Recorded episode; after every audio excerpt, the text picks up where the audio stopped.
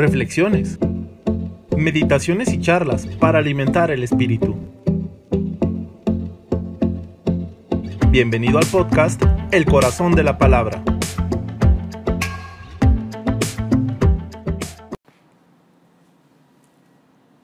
El Evangelio de este domingo, cuarto del Adviento, dice así.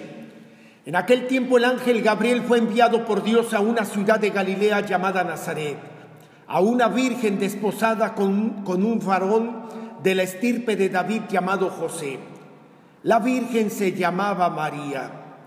Entró el ángel a donde ella estaba y le dijo, alégrate llena de gracia, el Señor está contigo. Al oír estas palabras, ella se preocupó mucho y se preguntaba qué querría decir semejante saludo. El ángel le dijo, no temas María porque has hallado gracia ante Dios. Vas a concebir y a dar a, luz un hijo y le pondrás por nombre Jesús. Él será grande y será llamado Hijo del Altísimo. El Señor Dios le dará el trono de David su padre, y él reinará sobre la casa de Jacob por los siglos, y su reinado no tendrá fin. María le dijo entonces al ángel, ¿cómo podrá ser esto puesto que yo permanezco virgen?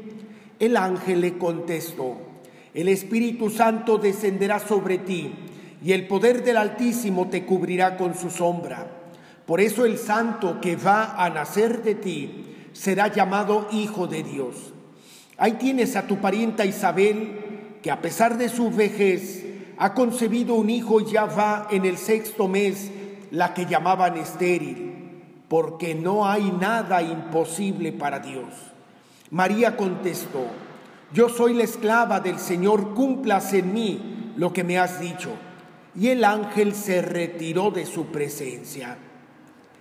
El análisis del presente texto lo haremos a partir de los personajes presentes en él.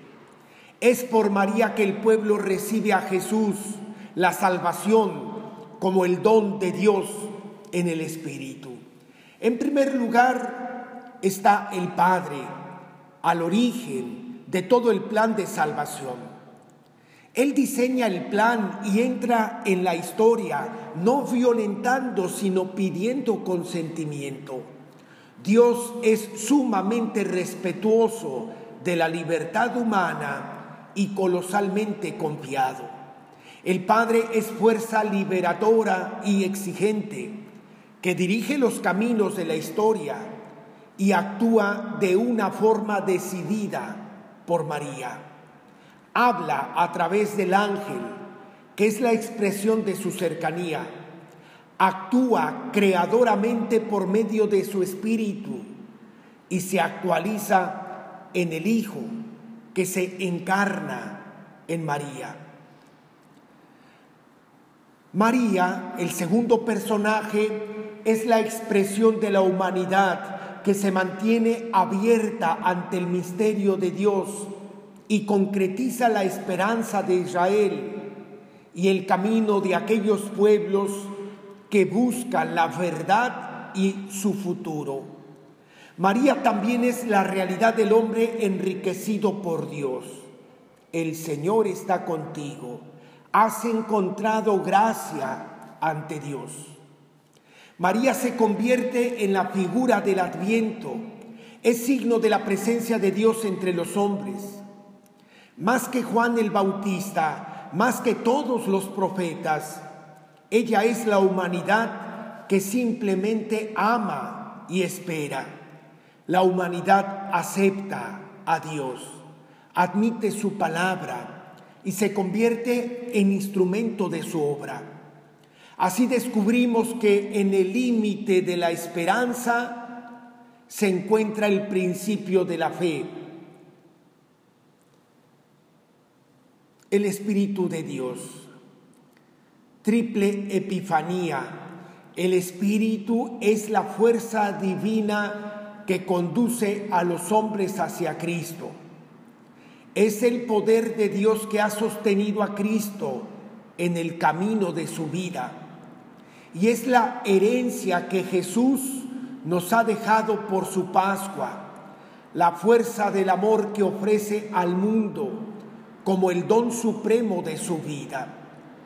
Pues bien, el presente relato refiere el momento culminante de la primera epifanía del Espíritu la fuerza de Dios que conduce a los hombres hacia el Cristo. Es el que se adueña de María y la convierte en madre de ese Cristo. Está también Jesús, de donde proviene de toda la esperanza de los hombres. Es el fruto del adviento de la historia que culmina en la persona de María.